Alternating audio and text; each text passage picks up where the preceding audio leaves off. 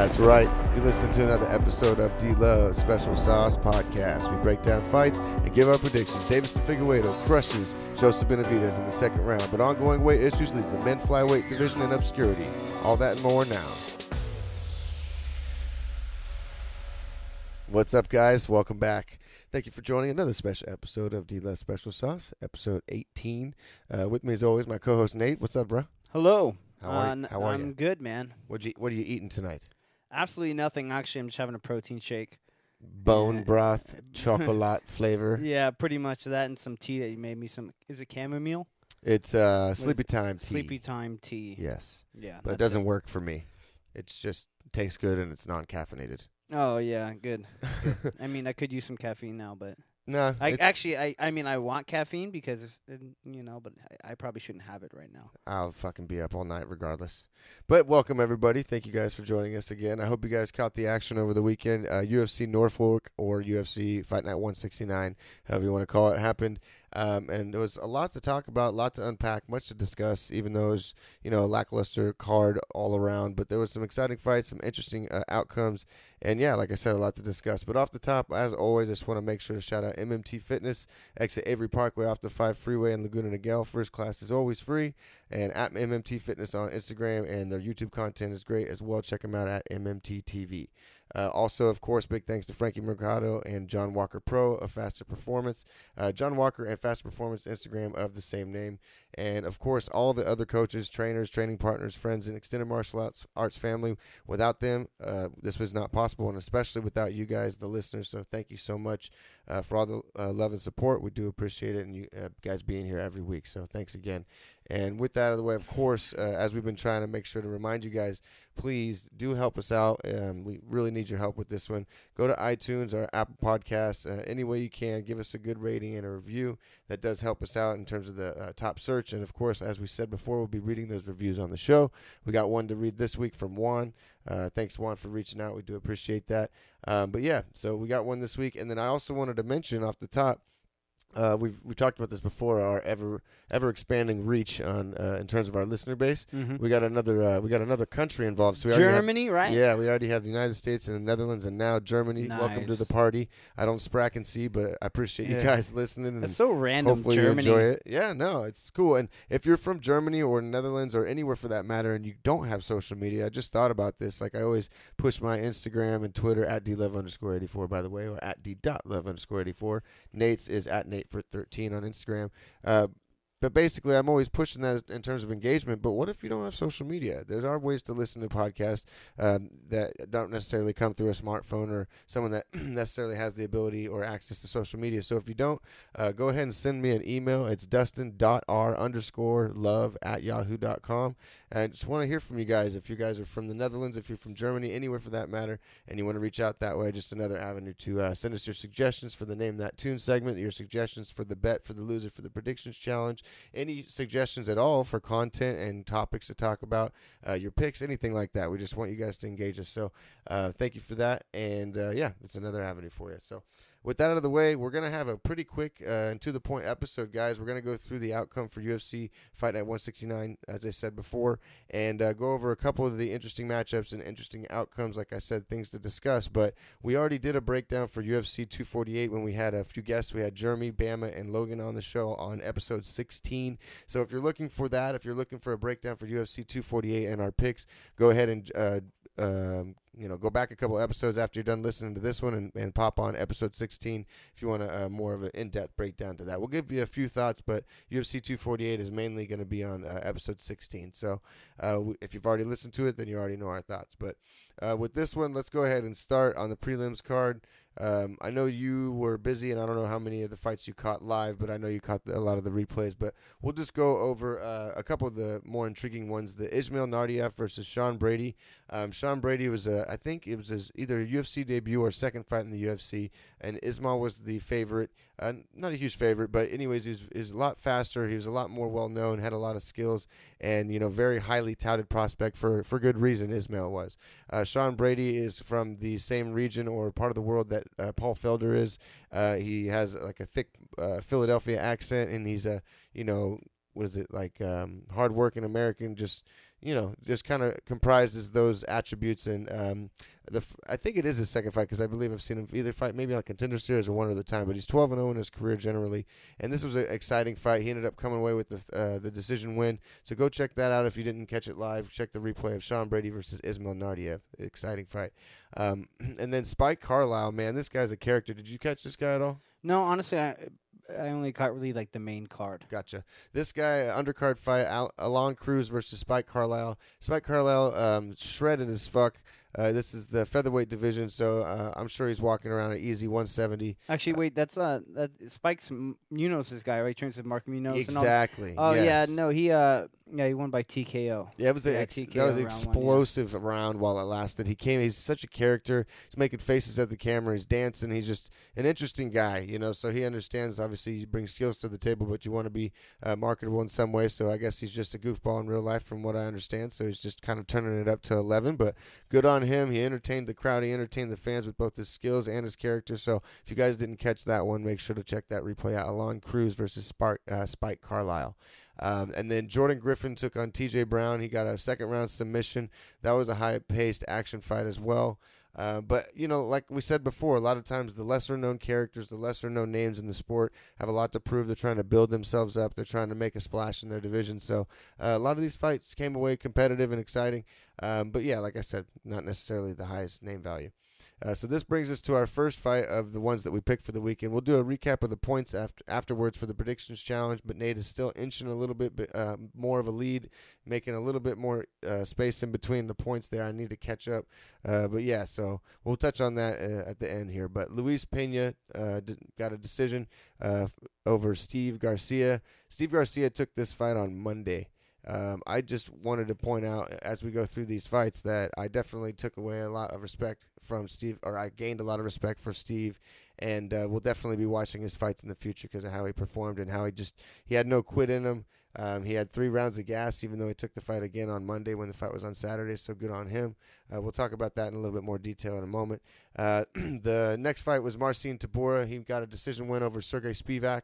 I, the whole time when I was watching this fight, I didn't go back and listen, and I didn't have it written in my notes yet. I, this entire time, thought I had Marcin Tybura. Uh, and then turns out that we both picked Spivak, so we Yeah. got no points on that one. But good, uh, hard fought Marcin. Uh, you know, win for Marcin, three rounds. Uh, good, good decision, good game plan. He used all of his skills. And then Brendan Allen took on Tom Breese. Tom Breese, if you don't know, has been around the, uh, the block a few times. He's definitely a very, very skilled fighter.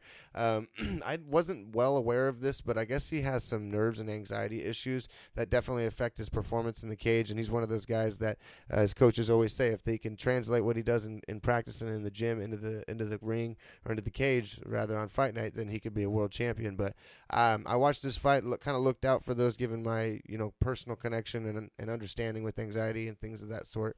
Um, and I didn't see it affect him too much, but I definitely don't think that he fought to his potential. So I'm sure it definitely played a role. Brendan Allen, though, a, a great uh, prospect. I think it was his second or third fight in the UFC. Came away with the first round uh, TKO and just definitely shine bright that night. So good on Brendan Allen. Uh, Gabriel Silva's the next fight versus Kyler Phillips. That was a, a, a what was it? Oh, okay. That ended up being a decision as well. I, I caught. I think I was doing something during this fight, launching or some shit.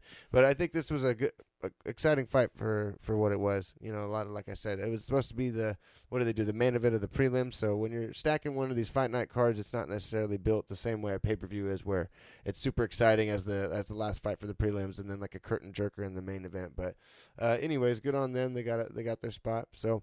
Okay, so this takes us to the main card. Grant Dawson took on Derek Mhm. Minner. Uh, this was a very, very uh, competitive fight. I guess there was some bad blood there. Grant wanted to prove, as he said multiple times, and even after the fight, that these guys don't belong there with him. Uh, Yeah. So we'll touch on that fight in a little bit more detail in a second. Uh, the next fight on the card was Megan Anderson versus Nora Du- uh, Norma Dumont. Mm-hmm. there was somewhat of a four-way kind of like unofficial Grand Prix for the women's featherweight title uh, challenger. Like even uh, throughout the night, I saw that uh, Amanda Nunes was tweeting out and giving her like reaction to the different fights, and um, you know it's basically a four-horse race on who is going to get to face Amanda at 145.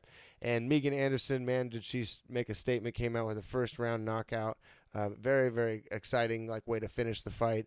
Um, Norma came out and you know was definitely trying to put it on her, but that was short and sweet. And Megan Anderson definitely staked a claim for, to be the next uh, challenger for 145. And Amanda even responded on Twitter, like I said, and said one KO. So let's see what the next one's got. Kind of like making sure that they knew that she was watching, which is interesting. And uh, yeah, we'll talk about Felicia Spencer in the co-main event in just a second. Now, this is one of the fights we're probably going to talk most about uh, tonight. Ion Cutelaba um, ends up losing to Magomed Ankalaev the first round, uh, 38 seconds of the first round. Uh, man, was this an interesting and uh, you know disappointing, in my opinion, outcome for this fight. We'll talk about that in a second. Uh, but co-main event, Felicia Spencer gets the win over uh, Z- Zarah Fairn dos Santos uh, in a first round TKO. So she finishes her opponent in the first round as well. Makes a very dominant statement in terms of her skill set, in terms of what she feels like she can do to be successful in a um, you know in a championship fight against Amanda. So uh, we'll again touch on these in a little bit more in detail, but. Um, also, like I said, just to run through the card, the main event, Joseph Benavidez gets crushed in the second round by Deiveson Figueiredo. Um, man, they, there was a clash of heads that kind of made him start bleeding, and that was pretty much the beginning of the end. But it wasn't. It didn't seem like it was going to be going Joseph's way the longer the fight went, to be honest. Mhm. Uh, but after my rundown, I've talked enough. I need a cough. I need to get some water here. So where do you want to start? Do You want to start down on the on the uh, We'll prelims start- on the start- two? No, we can start on the bottom. well, the two that we picked at least. No, for uh, the two. Well, the two that we picked, you're gonna have to go over because when I didn't see the two, I, Oh, I didn't see any of the. Prelims. You didn't see the prelims. No, gotcha. I only got okay. the main card. Cool. So, um, do you want to start? I can start with Dawson. And, and, Okay, go for Uh, it. so uh, Derek Minner over here was um, on to 21. Oh, my, look, Aspen came in to visit us. I Oh, guess I didn't close the door. It's okay. What's up, My Aspen? dog's hanging out.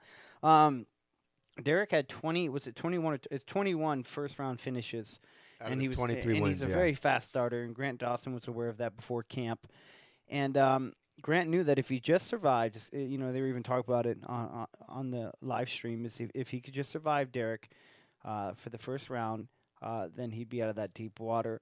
Um, so really, a lot of the exchanges it started. The first round started off from a. Di- uh, they were both feeling each other out. Minner threw a kick, missed, kind of way out of range. Was kind of antsy on getting in, and eventually Grant Dawson just applied pressure, shot in a little bit, and uh, Minner started to get uh, little antsy and just went for the neck every time he tried to.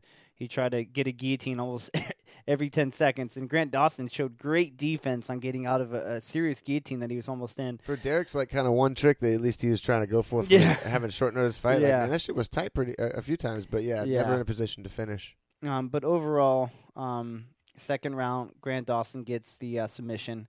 Um, I'm trying to remember because there was a lot of finishes. Oh, and this was like all around. It was this was moving in a lot of different positions as yeah. well. Yeah, th- it was rear naked, right? Was it rear naked? I believe. Yeah. I'm not, I'm not 100% sure, to be honest. I don't recall at the moment. Uh, Oh, but man. yeah, I think he got him with the rear Oh, naked, yeah, it was and it was like kind of more of a neck crank, neck like, crank, like yeah. a jaw and pain choke, like he was Yeah, I mean the head off. first round there was ten seconds left, and Grant Dawson, if there had a deep, deep. He said something to him after the round too. I think like, he was I, like, pretty much, I, I got I you, got you bro. round, yeah, so, so yeah. you know, Derek Minner, you know, put on a good performance. I think he headhunted a little bit too much with the guillotine, and um, but Grant Dawson just overpowered him, wrestled him, took him to the ground, and eventually gained position. He got the rear naked um slash neck crank. It was on the chin. It was it was strong. It was tight, and uh, yeah, Grant Dawson, good on you, man. That was a great fight. Um, Yeah, this was one of the two and zero that James Krause and his team, like he was the head coach for Grant and uh, Megan Anderson, so he was excited to have both of his uh, fighters win on the night. Um, but Grant Dawson, as he said, going into this, and and like I said, there was a little bit of heat that I wasn't made aware of until the day before. But uh, he just wanted to prove that Derek didn't belong there, didn't belong with him, didn't belong on that level, and that he was just another level. Um, and so, you know, to that end, Derek definitely gave it a you know hell of a try and made it difficult on Grant for that first round and a half, and was trying to choke him out, do anything he could to finish the fight.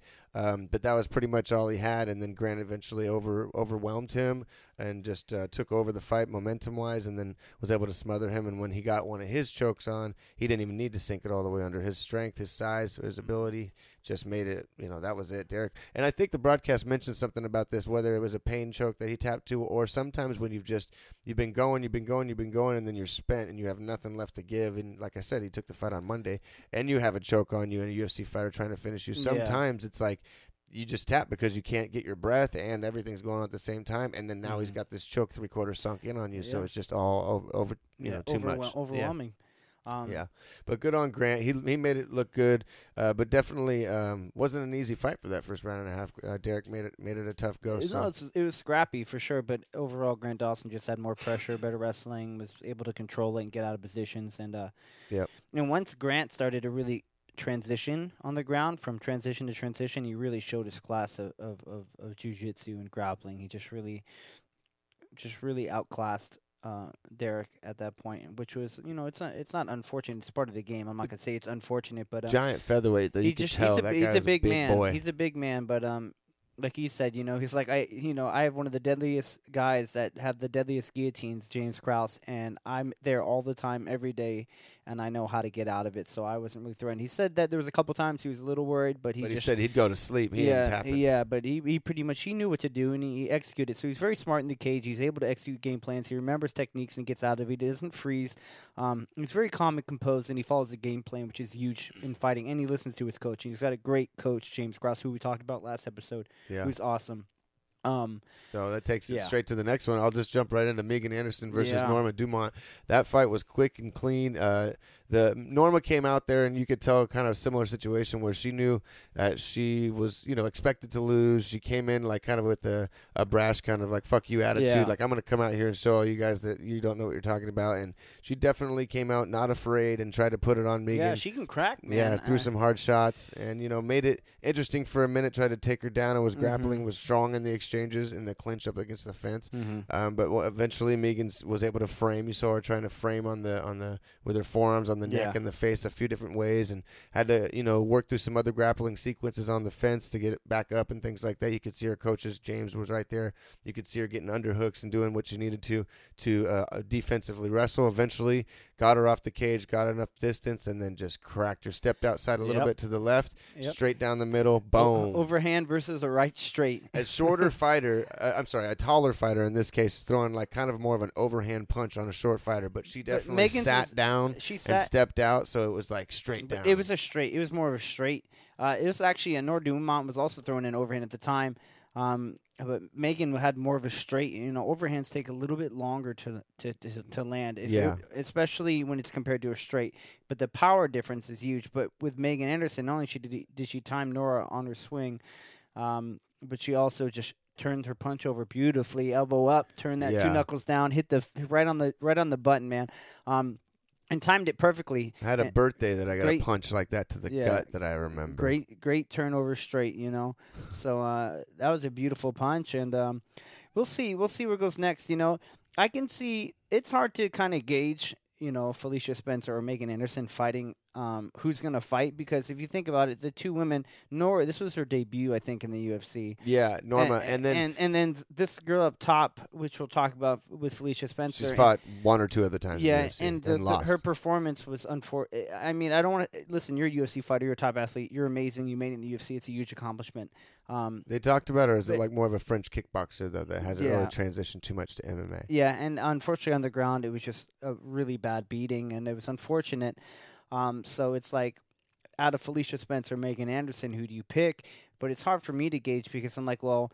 I guess I know you could pick either one, but the thing is, I you know Megan Anderson, I think probably deserves a little more. She's been in the game a little longer, um, and uh, she also went off of a, a very fast fast knockout.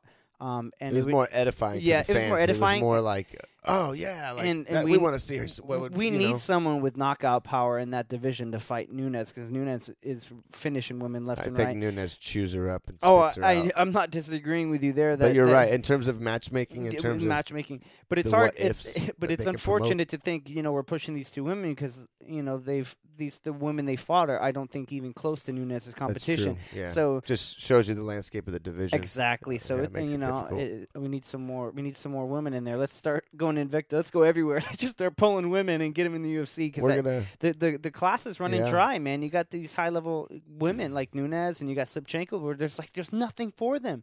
and I'm like, where's the competition? You know? Yeah, you could. There's been arguments that can be made, and like uh, you know, aren't out of this realm arguments that the that Bellator's women's 145 and they even have a 155 division for women is um, doing better or has a, you know more depth to it than the UFC. That's there's arguments that could be made. I would say at the top, very top, and the very elite of the divisions that the UFC has the you know baddest women on the planet, so to speak. Uh, but there's definitely some tough Yeah. chicks in the in other divisions that you know it'd be interesting to see them in the UFC. Mm-hmm. But uh, we'll skip over Iwan and Magomed for a second to just kind of piggyback on what you were saying. Felicia Yeah. Spencer ends up getting the first round TKO and dominating her opponent, but it was you know it was iffy there on the feet. It was a little nerve wracking on the feet at first because Felicia Spencer is not a natural striker. She's definitely trying to progress and get better. But this is the co-main event, so in terms of if you're looking at the matchmaking or the promotion in general, um, you know if you're looking at the UFC, just by simple placement on the card, you can get kind of an idea of what they're thinking in terms of how Felicia could have, Yeah. you know, looked that night. Um, but she, you know, she had her issues on the feet, was able to overcome them, get for, um, Dos Santos Fairn, however you want to say it, down to the ground and just, you know, impose her will and her skill set and be just as equally dominant as Megan was with her skill set, but just it was a different place in, Yeah. the fight. You know what I mean? Yeah, you know, one thing I want to point out is where I think I think it's going to go to Megan Anderson. This is why. If you when you watch after Megan wins, Megan says nothing. The first thing that comes out of Bisping's mouth is says, "I heard that you want to fight," or or there's a champion looking to fight you. So there were Bisping was already. I don't know. What do you remember the exact words that Bisping said? It was somewhere on the long, on the lines where they were already ready to promote Megan Anderson. I knew what right you're saying. and They were, you know? yeah. The promotion was able to see. Okay, no matter how good Felicia does Yes. later, this is de- we got to capitalize yeah, on this. Yeah, so the first knockout. thing the first thing Bisping said was like, "Hey, you should fight." Pretty much saying, "Hey, dude, you're up. You should fight Amanda Nunes." Yeah. After that performance, yeah, and usually the UFC doesn't make rash decisions like that super quick. They'll kind of ask like, "Hey, that's a great fight. What did you think about Nora? Uh, did it go as planned? Who do you want to fight next?" You keep saying Nora. You gotta say Norma. I keep Norma, thinking my sorry. girlfriend was in the Sorry, fight. Norma. My, my girlfriend didn't get her ass beat. Nor- Norma did. Sorry, No, Norma. I'm just kidding, but yeah. But you know, and uh, so, but the first question, Bisping was like, "All right," like he was so antsy. he was to, on it. they- Yeah. you could tell that they were in his earpiece, like, "Hey, hey, hey, tell, hey, she's got a, hey, Nunes, Nunes, Nunes, Nunes." So I think they're gonna push Megan Anderson just based off of that reaction alone with Bisping.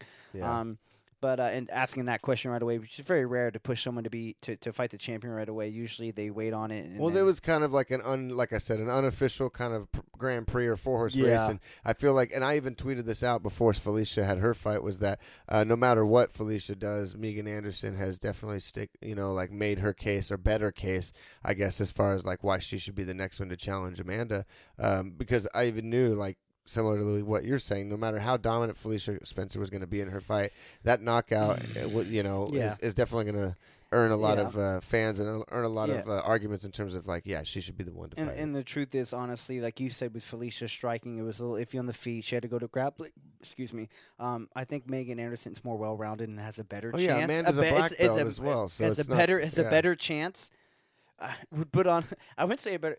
Okay, I don't want to be rude. No, but yeah, I Everyone has a saying. puncher's She's- chance. But, but- she's tall, she's lanky, she's good at striking, she Megan, has but ground. the truth is, yeah, Megan Anderson is more well-rounded than Felicia Yeah. Spencer at the moment. She's Yeah. been in the game longer. She has, and but she can strike. She has knockout power, and I think she can do enough to keep herself off the ground. She's lanky. She can keep distance.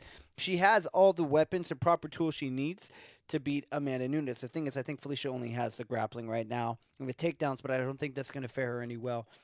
And I think when she starts getting cracked by a woman with power like Nunes has, I think her ground's going to go out the window. And I think, uh, and you know, Amanda Nunes is very. T- the- who did she fight last? Amanda just ground and pounded the whole time and just rode him out. Who was it?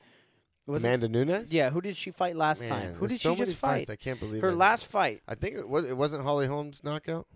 No. No, no, No, no, It was it was the decision. Who did she fight to dis- all the way to decision? Let's see. Gosh, Um, sorry, she had to hold him. She this. she had to hold her down the whole time because she was. Um, Let's see. Record, record, record. Mixed martial arts record. I can't believe I'm forgetting who she just. I know it's gonna piss me off when it pulls it up too. Sorry, guys, we're very. Oh yeah, Germaine, yeah. that's right. She had Yeah, to. she had Germaine to. Durand because she was an excellent So- kickboxer. So my whole years. point is Felicia Spencer Sorry, is not going to be the same threat that Germaine uh, uh, Germaine Durand to me is. Um, so I just I think Megan Anderson is a better matchup at the moment to Yeah. Felicia. You know we can see a little bo- bit more Felicia strike in in the UFC, but you know Felicia, congrats on your win. Um, you know, and no one's undermining you. We're just we're just giving our opinions here. We, you know, you're obviously in the UFC. You're eight and one. You have a great record, and you're pro- you're probably a savage. You are a savage. So, congrats to uh, Felicia Spencer and Megan Anderson on your TKO wins. Uh, your early TKO wins, both in round one. Yeah, it's sometimes one of those things. I I I gave it a term. It's called getting um, Sage Northcutted, but like Should one of, beat? one of those things when you uh, get you know shot up the ranks really quickly because you're doing well and promoted and you're doing exactly you know what you would like to do in And you terms get of fed to the, But the yeah, so wolves. so this gives Felicia. This is probably the best thing for her if she ends Yeah. up not getting the title shot yet. yeah. Gives her one or two more fight opportunities to Yeah. get better. Or just some you time know to what I mean? train and work on things that you know. This is a good. She won, but she realized like my striking I did wasn't comfortable. I had to go to the ground. I need to work on my Like, she striking. had to go to the ground. Yeah, I have to work on my striking. So you know, uh, this is something that's important. Hopefully, she goes back and that's what she works on specifically. Well, I'm just excited to see a champion like that. That Dana said. I mean, granted, it's barely a division to be honest. That's why it's possible. But that Dana said that Amanda would defend both belts. She just defended her 135 against Germaine, and now she's calling out and being active on social Good. media in terms of trying to defend her 145 belt. So I'm just excited to see Mhm. her potentially make history and and uh, have the attitude to do so. Where I want to defend both belts. Yeah. So uh, that's another reason they're they're pushing this along, regardless if if the Mhm. Challenger maybe isn't on their level. But I, like you said, I agree. I think Megan has a better matchup and best, better skill set to potentially at least make it competitive. So, uh, good luck t- to all of them in that race. But that's Yeah. uh, we'll see where that goes. I'm just happy Yeah. Amanda's like uh, down for it. You know, yeah, ready that's to awesome. Now let's move on to light heavyweight, but I want you to say their names and then I'll and I'll and I'll touch on this one. Okay, before we do that, guys, we're gonna take a quick break just because it's a shorter episode. We're gonna take our break right now. We're gonna throw the new name that tune at you for this week. I hope you guys enjoyed last week. We still haven't got a winner for that one, even though Mario graciously the winner from the previous week. Already got the song. He let me know what it was, but he's trying not to scoop up every week. So just send us uh, either those emails now or reach out to me at Twitter at dlove underscore 84 uh, or at d.love underscore 84 on Instagram or at natefit13 for his Instagram. Screenshot the show, whatever episode it's on. Give us your answers. Yes, you have to get the name of the artist and the name of the song. Two weeks ago was Tiny Dancer by Elton John. That's the one Mario still hasn't cashed in his 30 minute private yeah, training dude, yet but he knows he can. he's, he's talked to you. Nate, so we're giving away free training, guys. So hopefully you guys enjoy this segment, the name that tune segment. We're gonna give you a new one this week, like uh, just like I said. If you got it, if you know the answer, screenshot the song, or I'm sorry, the episode. Give us your answer, and then that's all it takes to get you that free private training. So stay put. We'll be right back. We'll throw that at you, and then we'll finish breaking down the rest of this card.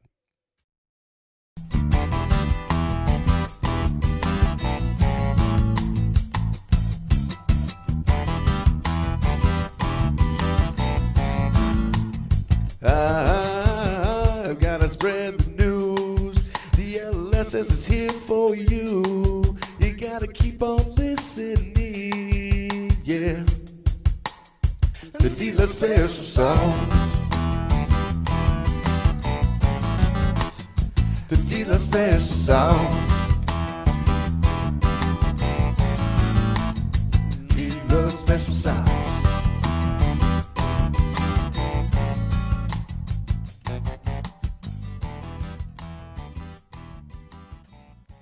All right, guys, that's it for this week. Make sure to send in your answers at NateFit13, at DLove underscore 84, at D.love underscore 84. And make sure to send in those uh, rates and reviews, not on my singing, of course, but on the song generally. Or I'm sorry, on the show generally. Uh, just like last week, we want to make sure to shout him out. N- Naheda93, that's our boy Juan. He made a five star review, so thanks for that. And he said, These guys have made a solid podcast, and I highly recommend this to anyone interested in staying up to date with anything fighting from boxing to MMA. These guys know their stuff, not your average podcast. So I appreciate that one. Thank you so much. above average. he put weekly updates with lots of laughs and great guests. Why wouldn't you want to listen? So thank you so much, Juan. Appreciate yes, we that. do have great guests. Thank you. I was hitting him up earlier, seeing if he actually wanted to be on the show today, but he was busy. He said he couldn't make it. Yeah, great show, but I don't want to be any part of it. Thanks. but yeah, guys, again with the name that tune, I hope you guys like this week. As uh, make sure to send in your guesses so we can get you that free personal training, and then we're gonna finish up right now with the UFC Norfolk card, and then uh, touch on a couple other things, and then that'll be it for this week. So uh, we wanted to save a little bit of extra time for these last two fights, just because there's so much to discuss. So uh, Nate, why don't you go ahead and start us off? Iwan Cutelaba versus Magomed Ankalaev. Yeah. Light heavyweights. So this was looking like it was going to be intense. Eon was across the cage, staring him down when they're calling Eon's name. He walked all the way across and got in Magomed's face, and uh, Magomed double underhooks tossed him over, and then they broke it apart. Li- really drama fight. You know, they could have actually like called it right then and disqualified. Yeah, so that's could've been. fucked up. He better, But fuck, he so I was thinking, gamble. I was thinking, man, Eon, all right, this is gonna be a war. It's gonna be a crazy fight, dude. Oh my gosh. All right, let's see how this plans out. This is already wild. Bell starts within 38 seconds. Uh, you know, Bill both starts. They both come out swinging. But Magomed just keeps the distance a little bit. Is, is throwing uh, like four head kicks in a row. Uh, about two of them land on Eon, shake him a little bit, but he's still on his feet. Um, and then he throws about four more head kicks. None of them actually land if you watch it in slow motion. They're all blocked. But as this engagement is happening, um, Ion is kind of shaking on his feet, right? He's stumbling. He looks like a dizzy dog. He's all over the place. And the ref. He's playing calls it. possum, ladies and gentlemen. yes. he's playing possum. Yeah, he could have been playing possum. that's what I stance. My stance is I, that I think he's playing possum. Yes. You know, have you ever seen the fight where the guy pretends to get hit in the liver and he like hunches over? And Derrick guy- Lewis is the- known for this. Yeah, and the guy ran forward and the guy just overhands him. it's easily it's easily termed like his own style of a rope Yes. dope in some sort um, of fashion. Rope a dope, yes. Yeah. You know, so Ion looked like he was out on his feet, but he wasn't out. He wasn't on the ground. He was firing back. Nothing that that Magomed was throwing landed while Ion was supposedly rocked. And once uh, once uh, anything did land on Ion's guard, Ion was firing back right away, making a decent counters and uh, making still showing us he still had a brain. Uh, and the ref called it, and Ion was flipping out, and it was just, you know, it the started off. moment the ref touched him, he you could see he was actually He there. changed character. He was immediately f- like He- he went from- focused, knew what was up. He was like, no, no, no, no, no. Yeah, he went from like, oh man, I'm like so drunk to like, I know what one plus one is. I know what I'm doing. Out like here is I'm what he's alive doing. and I know what the meaning of the universe is. He immediately was pissed off because he Yeah. knew that he was fine. And one of the uh, I can't remember. I think it was one of the guys, uh, Cody Saftik. Someone put put out a uh, a video on Twitter and Yeah. pointed out the footwork and pointed out that uh, I mean Ivan has already come out and explained like he was part of his game plan. And I tweeted out right away that I, I was of the opinion that he was playing possum because he was trying to get Magomed Ankalaev to engage in a brawl style fight with him, make him think he was hurt, make him try to shoot in and get over over uh, zealous and try to finish him because that was going to open him up to counters, and that was what Ion's like uh, best uh, chance or m- the most likely game, game plan Yeah. for him to win was to be able to get on the inside and and make it more of a brawl style fight. And Magomed is a sniper on the outside, and he normally wouldn't engage in that kind of a fight unless I think. You know, and I He think felt safe. un- unless he felt like Ion was hurt. So I think Ion immediately, the first couple shots that landed did not seem like it actually rocked him. His feet were still underneath him the entire time. He was acting. I, my, I totally think he was playing possum to make his guy try to brawl with him and try Mhm. to go in and finish him. And the second he was touched by the ref, you could tell his his body language changed. He was immediately sharp and was like, "No, no, no, uh, that's not what I it's was." part of my game plan. I'm just baiting him. Like what the hell? Either so he sold it so well that he sold it to the ref. So what, there's a discussion there on like Derrick Lewis, other people Mhm. that do things like this, like you were mentioning. You know, like Yeah. to what point does the ref think that they're severely injured or unable Yes. to continue to defend themselves and then stop the fight? Well, here, uh, my opinion, it This was called. bad- it was called way too early. It was this called. is a bad decision. yeah, it was a a bad decision, and the reason Bad why is because Ion was blocking the shots that were thrown. No- nothing was landed. Still he was back. firing back. Yes. um, and he was moving incoherent. Um, and he wasn't out on his feet. I understand if he was rocky like that. Maybe the minute Ion, if he was really foggy like that and hurt, um, he, it, the minute his butt touched the ground, maybe call it. But his butt was in close to the ground. He was firing back. He was blocking most of the shots. Um, it was just really sporadic by the ref. Yeah, Way too early of a call. Um, he sold it uh, so well. The know what- ref thought he was yeah, out on yeah. But feet. you know what makes me mad is like in decisions like that, I truly wish that like there could be someone to be like, no, no, stop, stop, stop, stop, because they were like for like two minutes they were debating like, is this it? Are we done? Are you calling this? oh, I know. Those two Well, minutes, yeah. you could have taken ten seconds. I guarantee you, the audience, the viewers, and the coaches and the fighters would agree. Let's continue. Yeah. I wish, I wish, but I know there's probably a law and commission in place because of those reasons and Yeah. certain things Once the ref touches the fighters, you know, separates them. unfortunately. But Yeah. I think it would have been great if it was like, hey, hey, the referee would have been like, hey, you know, honest mistake. You're you're good to fight. The the organization thinks you're good to fight. Um, everyone else thinks you're good to fight. No, let's just continue. Let's just give the show what they paid for. But um, unfortunately, that's Yeah. not how it ro- works. But um, yeah, early call in my book. disappointing. Disappointing. And and you know, baits they're part of the game. You know, It's true. So, yes, you they know, are. and if the This is like on a grander scale, baiting for an entire game plan switch, so that the guy switched up his Yeah. entire game plan, not just a Mhm. single strike bait or something. you know what I mean. Like he Mhm. knew that this guy was a sniper and probably more accurate, like at distance with him. So he, rather than going in and getting taking damage on the way in and trying to get inside. He tried to bait the guy inside by Mhm. making him think he was rocked. Like, Yep. Crazy. It was very interesting. I've never seen it quite very like that. dramatic, super super dramatic It's fight. just disappointing. It's like anticlimactic because you know these two guys are very explosive. What you expected in Mhm. terms of the outcome of this fight, you saw 30 seconds of it, right? And Yeah. thought it was going to be exciting like that. You thought we, we got robbed of another couple rounds. but yeah, yeah. It's just um, that's it's un- it's unfortunate because I you know the way it started, I was like, oh, this is gonna be a heated fight. Someone's going to sleep. yeah, and and, I felt um, like that was that It would have led to it, but um, I, I'm uh, One way it or was the just other. Early call. And there's I, there's no I don't I wouldn't debate this. It's an early call. Yeah. Early call. He was blocking, defending, coherent. He was still striking. Um, and talked about running it back, and I guess Magomed said, "Fuck it, let's go." Like I don't Yeah. care. So I Run it would love to see this ran back. And um, you know, like you said, there's lots to say about it, but we'll only two more things I'll say. One, and just generally in terms of the debate about baiting, like Derrick Lewis does act like he's hurt. He, he Mhm. heels over and waits for someone to come in, and then tries to throw overhand rights. Like other people have known for doing different types of game plans or Yeah. things like this to bait people in Mhm. and or maybe you are really hurt and someone comes in and then you finally muster up that last you know hail mary shot maybe it lands my whole point is you have to give the Yeah. fighter the opportunity to fight out of those situations And- and yeah. this is a great example because he wasn't even that And, hurt and e- yeah, even if Ion was hurt, he was firing back. He was coherent. He didn't go out on his legs. yeah Um, so for me, he was still able to fight. He, he he had he wasn't getting hit. So you know, it only takes about 20, 30 seconds for him to recover. He was still earning the rounds. Um, so he could have recovered within that time. I've Yeah. seen people in a lot worse situation on their feet, and refs not call it for almost five, like, Yeah. for like two minutes, and guys are, are all over the place. So Yeah. um, this was like, It's it- unfortunate. yeah, it's unfortunate, but um, well and one thing that's well. unfortunate is that uh, nate learned uh, a, a heavy lesson I'm just not- like me I'm done switching last. he switched. minute. If you're paying attention, last week done he switching. picked Magomed. I was I was Except really for Dan high on Hooker, it E- worked out for me. Uh, yeah, and uh, but I picked the one. He picked Magomed. He switched last minute. I when I heard that I was relieved. What are you Same talking about? You ta- I'm talking about Benavidez. Oh yeah, been That's the one I switched. For. Oh, I thought you picked Magomed. Oh yeah, you did. I'm sorry. You I you got I- the points I on this. points My bad. this one, I did pick Magomed. that's right. Magomed. That's right. but I I'm got still disappointed there. in the fight, you know. I got confused there. That's right. But for the but we're anyways we're going there anyways. Yeah, so we might so as well go he switched uh, last minute to Joseph Benavidez. He had already gotten me. He was. Yeah. He basically. I'll just recap it now. He got plus two on me for the week.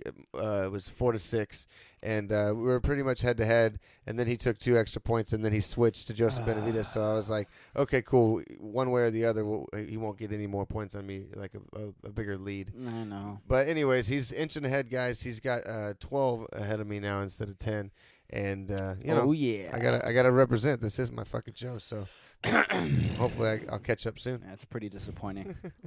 Uh, but yeah, guys. So that brings us to the main event: Joseph Benavidez versus Deiveson Figueiredo.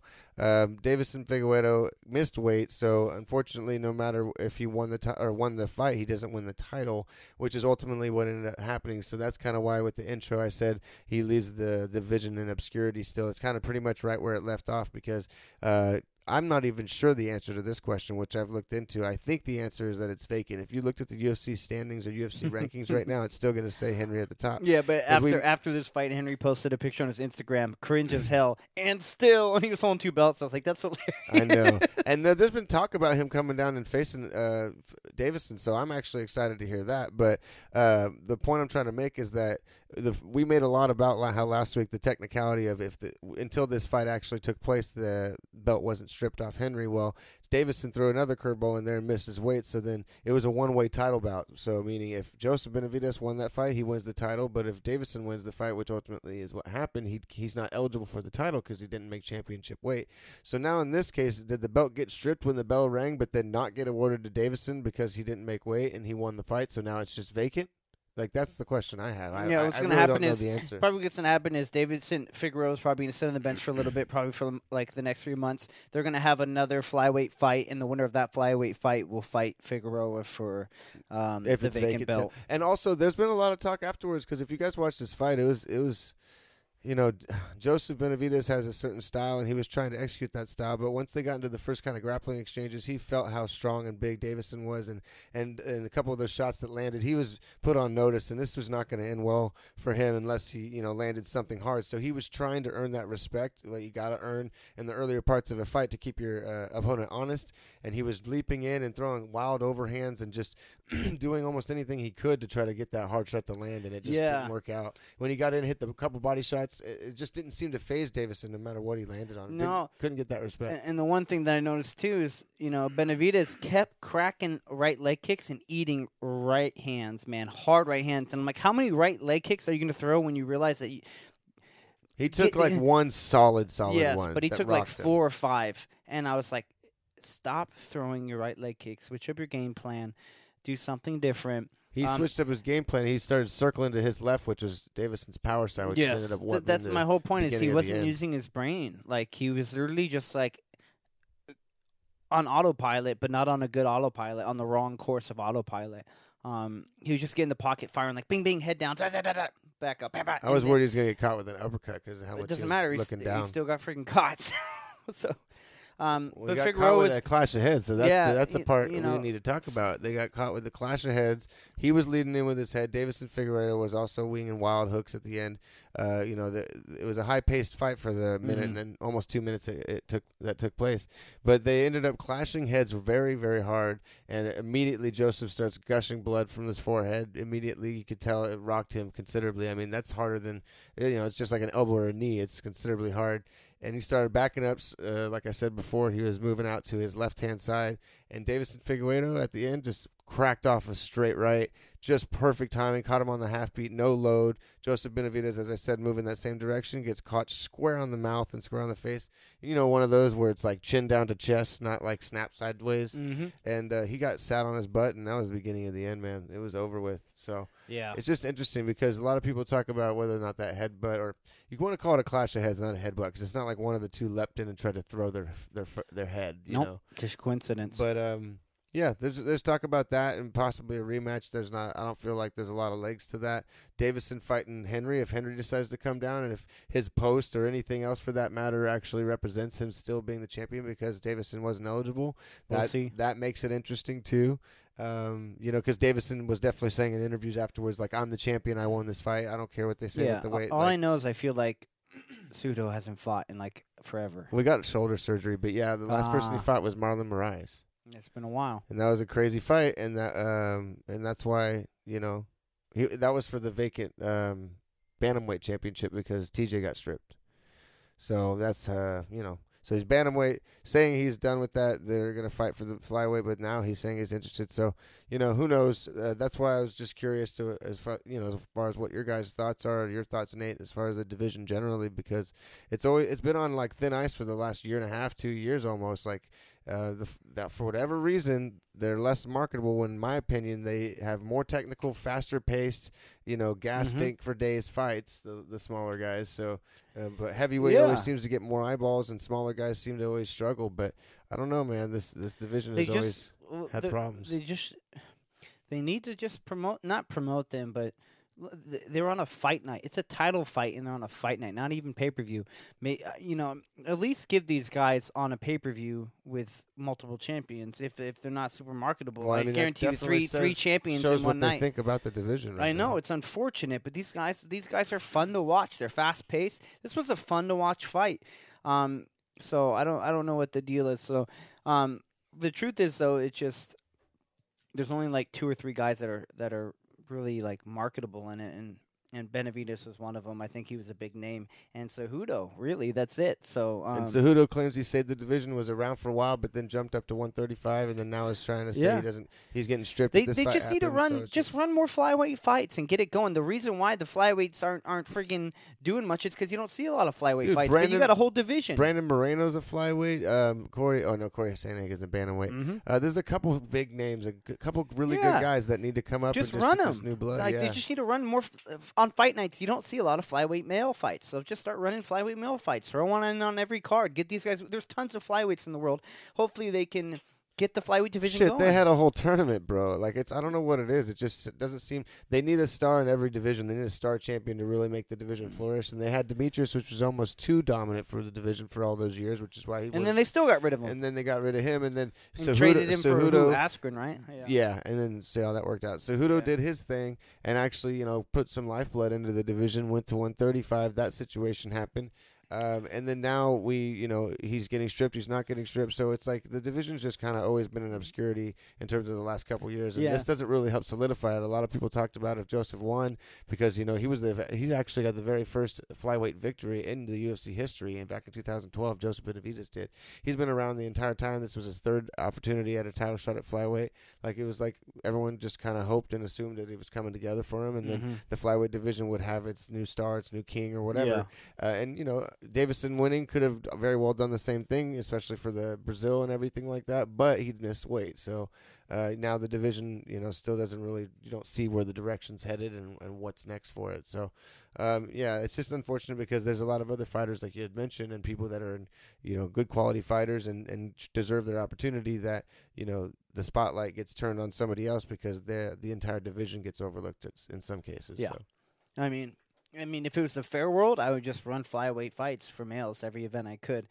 But um, it's a it's a popularity contest. It's a media contest. It's it's who's popular right now, who's the up and coming. You don't see a lot of flyweight fights, and uh, it's unfortunate because the business sometimes isn't fair. Um, and it's all about marketability, sales, pay per view buys, and, and, and viewing, and you know, are you marketable and reputable? Um, so you know, we'll see where the division goes from here. Um, I mean, it's going to continue, but I, I, I would hope that these guys get a little bit more shine. Everyone in the division from number fifteen up. I hope they uh, just run the fights more. That the re- uh, I, I truly believe a big reason why these guys aren't very popular is because they, they they they assume that no one's going to like the fights or that they're not popular, and they don't really throw them that often. Just throw them. It's not going to hurt you to throw a flyweight event for males every other fight night and, and get them going and get them going because you never know. You might find it two guys that are just starting to kill it. Knockouts are coming, and then it's getting popular. But nothing's going to get popular if you don't allow it to get popular. So um, hopefully they just uh, promote some more flyweight fights, and these guys can perform and put on a show. And I mean, they only have You know, three we'll fights see. a year on their contract minimum, from what I understand. They have 500 plus, 600 plus fighters in their contract. So it's one of the reasons there's like a, a fight night or a card every single weekend. They got to make sure to get people fights. So yeah, yeah, I mean, I think it's uh, one of the strategies that it's always good for me to help build a division is when you have multiple fights on the same night. Like for instance, we saw with Megan Anderson and Norma Dumont versus Spencer and and Zarah dos Santos or Farron, whatever. Uh, because you know you get to kind of see a little bit of the division moving i- in front of your eyes, where four different com- opponents can you can kind of see how where they all Yeah. sit. So gives you more of an idea of how the division's working and how it moves and understanding of it. So then it builds drama in terms of future matchups and things like that. So we'll see. It was an exciting fight while it lasted. It looks like Joseph Benavidez was a bit outmatched, and I don't know if that weight had anything to do with it, but I'm of the opinion that it had something to do with it. But either way, I feel like the the outcome was inevitable once I started. You know, once I saw the fights take place, I was like. Is is unless Joseph is able to somehow, some way, with you know how he, he knocked Jose, Jussier Formiga back really badly with a, a high a good head kick, he would have needed something like that to really change the the whole course of this Yeah. fight. So You know, know. like you say with the weight thing, I, I, the only okay. So the thing that can come into play with weight is the amount of, of punishment your body takes before the fight, having to cut all the weight necessary, right? Oh yeah, yeah, yeah. So two and a half pounds is like one of those places where I'm not sure. Did he quit early enough to save himself Save a little himself, bit, right. or was he super depleted and he tried to get there and couldn't? So, like who uh, knows? yeah. So I'm not. This isn't my argument per se, but here's my my thoughts. Regardless, the next night they get to eat. They get to put all the weight back on. It usually comes back on within a certain limit. So regardless, they're gonna. Even if Figueroa made weight, He would have gotten. he would have been so th- much th- bigger. He would have been the same weight regardless the next day, and so would Joseph. So, do I think the weight specifically played advantage? Not quite, but what could have played an advantage is how much how healthier- he could have output that strength. yes, and those, those and, bombs. and yeah. you know, and, and he in not cutting those last two pounds, Joseph Benavidez might have had the same, been in the same situation a night prior sure. to Figueroa, and, and, and his body could have been a little weaker. And it was taken a lot. definitely the game So plan of him to drag him into deep there. waters and get him Yeah. drained from the extreme weight cut, knowing he was a gigantic flyweight and yeah. knowing that he has a good gas tank, Joseph that that is. So yeah, he definitely was probably trying game plan wise to take him in the third, fourth, fifth rounds, But and it didn't uh, happen. Didn't end up being able to get there. So, you know, that's pretty much it for UFC Norfolk. And again, as I mentioned at the beginning of the show, uh, UFC um, 248 is coming up next weekend, and that one's a big one, guys. We dedicated an entire episode to it with three guests. So, episode 16 of D Love Special Sauce. Go back, check it out if you haven't already, uh, and that'll give you our general thoughts on the card um, and the the main event and the co-main event. And uh, yeah, I, am actually going to go back and listen to it my, to my, myself. I always do just to make sure to get our picks down, but also just generally to hear what we were thinking in our mindset because I've definitely had a lot of thoughts since then, and there's been some.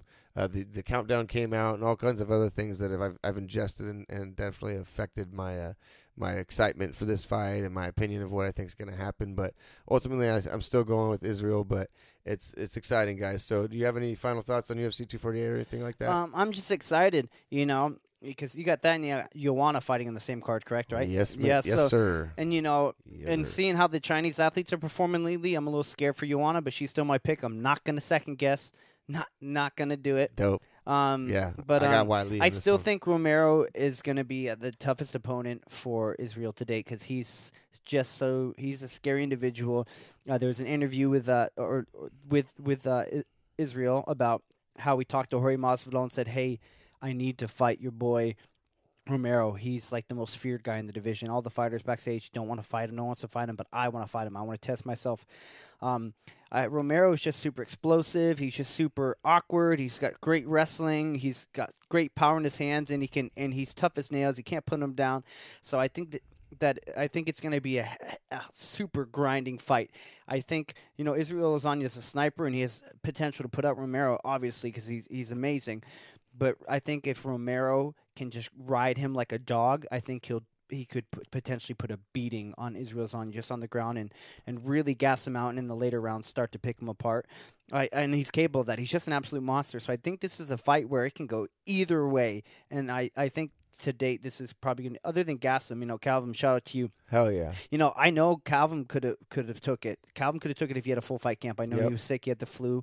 Uh, a lot of people didn't know that, but you know, we personally knew that. So I can only imagine how Gastelum would perform. But right now, the next opponent facing him is is Romero. So I think um, I'm going to stick with Romero just because um, I think it could be Romero's time. He's getting older. He's getting, he knows it's his last. It's his, his last, last chance. But and that guy that guy pulls some stuff out of his butt. I'll tell you For what. sure. So you For know sure. he's he's going to be very I'm dangerous. definitely nervous. I'm for nervous Israel. too. And just it's going to be exciting no matter what, you know. yeah, and I and so you know that's my only thoughts. So um, I, I, was think to say I'm glad you brought up wrestling. Sorry, I, I didn't want to cut you off. Do you want to finish your thought? Sorry. not anymore. I just think I'm glad you brought up wrestling because this is something I've been questioning, and I've been like, uh, I even put out to a couple shows that do breakdowns and see if I can get them to try to answer it. But uh, I, am not a wrestler. I didn't grow up wrestling, but I, from what I understand and what I know, and I've talked to several people, um, there's a big difference between uh, growing up doing folk style wrestling versus freestyle wrestling. And Romero participated in freestyle wrestling, and without trying to get into it, because like I said, I am not an expert on it. Um, the difference between them and what folk style is more um, proficient in and more uh, emphasizes more is control and um, like keeping somebody down. So the only reason I'm bringing this up is that if you look at Romero, besides a couple you know exceptions, Luke Rockhold being up against the cage and a couple like that uh, withstanding, um, he's very, very, very good at getting somebody down when he decides to explode, and that's what you know the decision he's made is I want to get this person to the to the mat.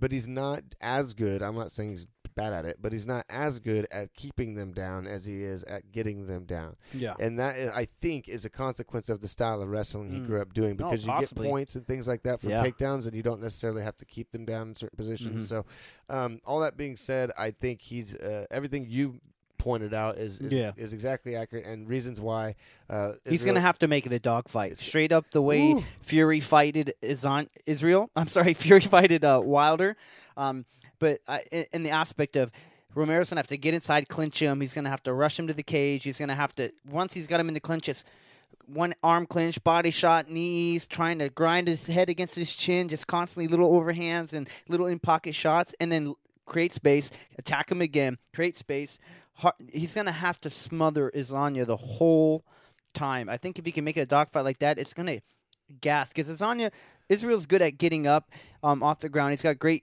I think, takedown defense from what we've seen. He's fought top athletes, but um, the thing is, how long can he keep you off him. Sure. So I think if he I can, think he's better at that than we give him credit because Oh, he's been getting better without having to use it as much Yes, as, but- as needed. but I you know? think you know the thing is he's he's he's got to close the distance. He's got to close the distance on Israel. being that Y- he's yes, he's got to close the distance. He's got to get inside, be iffy, and then pull out, and then randomly hit a hard overhand or or shoot again. He just got to grind Israel out so much that Israel's tired.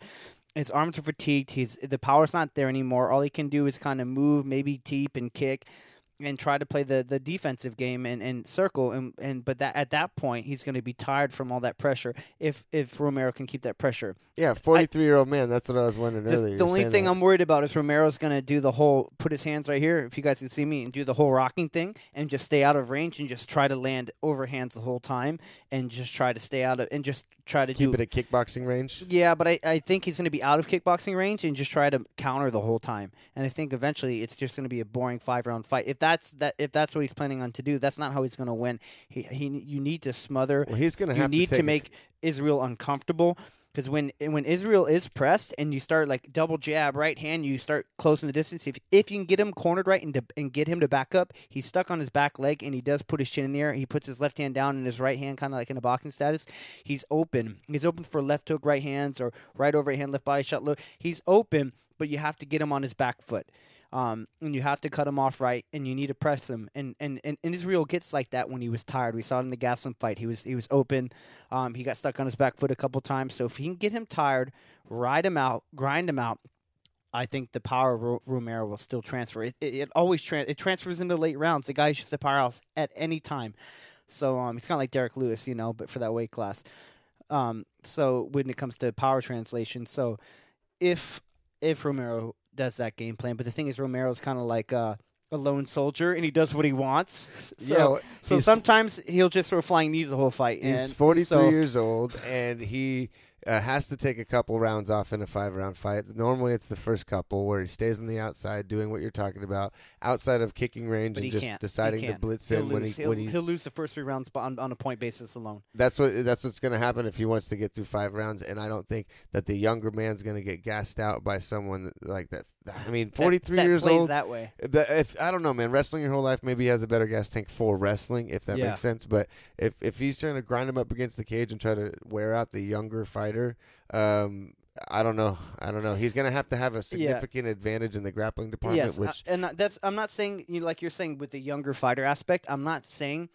Uh, so he's young, and I know he's great conditioning, but how is his clinch and wrestling conditioning? Because he's not there a lot. that's what I'm saying. so that's yeah. what I'm saying. I'm Vice not saying versa that with if he were to, if he were to a s- lot. kickbox with him, the conditioning is no match. It's going to be Israel.